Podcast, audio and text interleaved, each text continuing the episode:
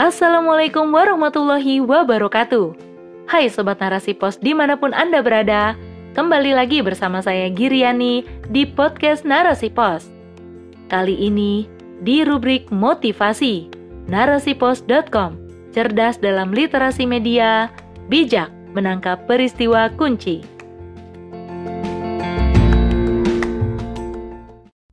Urgensi dakwah dalam menghadapi fitnah akhir zaman oleh Ana Nazahah. Hari ini, kita merasakan begitu sulit menjaga iman dan tetap istiqomah di jalan yang benar.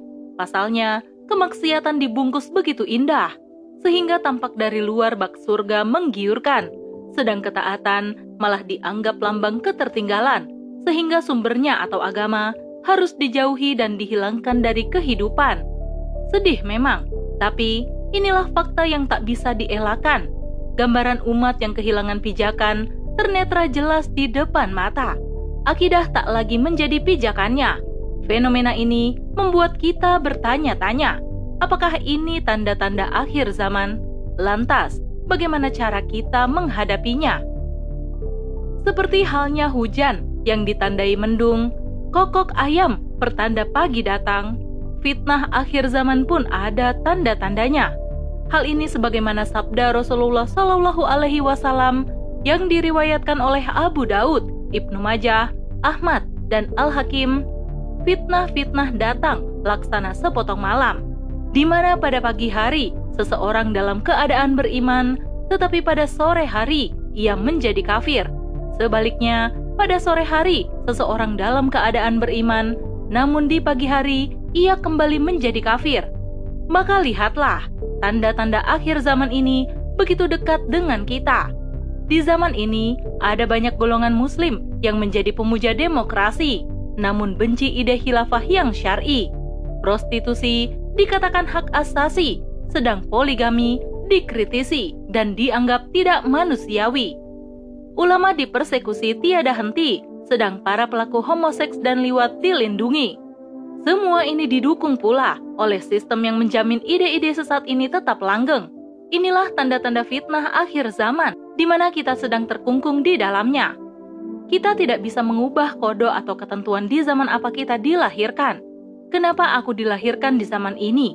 Kenapa aku harus menemui situasi yang kacau ini? Itu semua hanya ungkapan keputusasaan yang melambangkan kekalahan. Namun, menerima kodo pun bukan berarti pasrah, lantas menunggu di sudut waktu tanpa usaha untuk mengubah.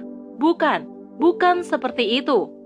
Fenomena akhir zaman adalah sebuah kepastian di mana Rasulullah Shallallahu Alaihi Wasallam katakan akan terjadi huru hara, peperangan antar saudara, kebodohan dan kemiskinan, serta bercampurnya antara hak dan batil. Kita bisa lihat sendiri bagaimana di zaman ini kemaksiatan beradaptasi begitu alami sedang ide-ide Islam dicampakkan seolah tak berarti. Ide sekuler dijadikan Tuhan baru untuk menghukumi setiap tingkah laku. Sebenarnya, bertahan dalam keimanan di tengah kondisi pelik ini bukanlah hal yang mudah. Namun, seberat apa pun itu, bukan sikap seorang muslim apabila berpasrah diri dengan keadaan. Diam di hadapan ragam kebatilan tanpa ada upaya untuk melawan sebagai hamba yang dilahirkan di zaman penuh fitnah ini, sudah menjadi tugas kita untuk tidak berdiam diri. Menjalankan peran sebagai umat terbaik adalah tugas yang wajib kita lakoni. Sudah saatnya kita bertanya, apa yang harus kita lakukan dan bagaimana kita bertahan dalam iman di tengah gempuran fitnah akhir zaman?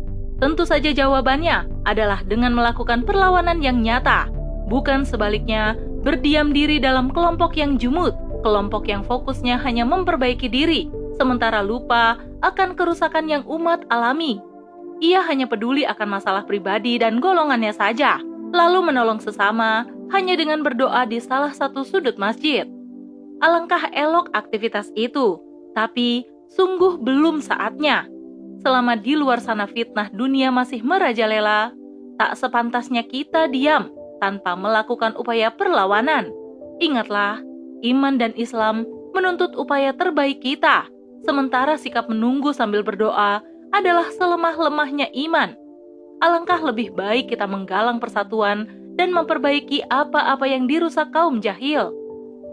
Selain memperkuat iman dan Islam, upaya untuk terhindar dari fitnah akhir zaman adalah dengan melakukan aktivitas tertinggi, yakni dakwah Islam. Fitnah dunia yang kini merajalela lahir akibat propaganda ide-ide sekulerisme.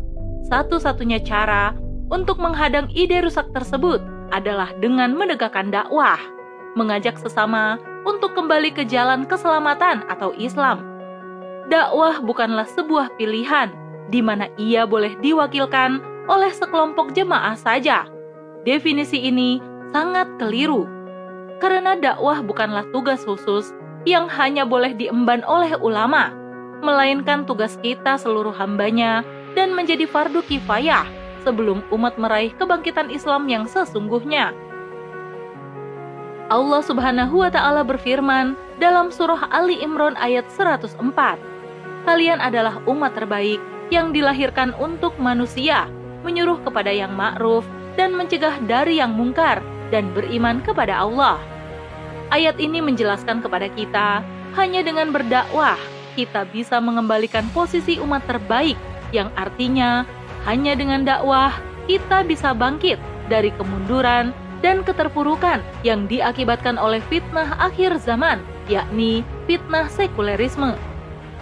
Khotimah, ragam rupa fitnah akhir zaman telah nyata di depan kita. Meski Dajjal belumlah datang berupa sosok, namun fitnahnya sudah hadir mendahuluinya. Jika fitnahnya saja mampu membuat muslim menanggalkan akidahnya, menjual agamanya, dan bahkan memusuhinya, apatah lagi nanti jika sosok Dajjal benar-benar hadir di tengah kita. Kerusakan mungkin tak akan ada penawarnya. Oleh karena itu, mari bentengi akidah generasi kita dengan aktivitas dakwah nyata, menyemarakan agenda amar ma'ruf nahi mungkar sebisa dan semampu kita. Berdakwahlah untuk melindungi iman dan Islam, sekaligus sebagai upaya nyata untuk meraih pertolongan darinya.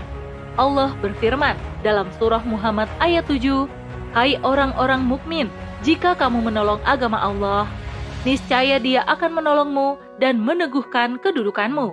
Wallahu a'lam bishawab.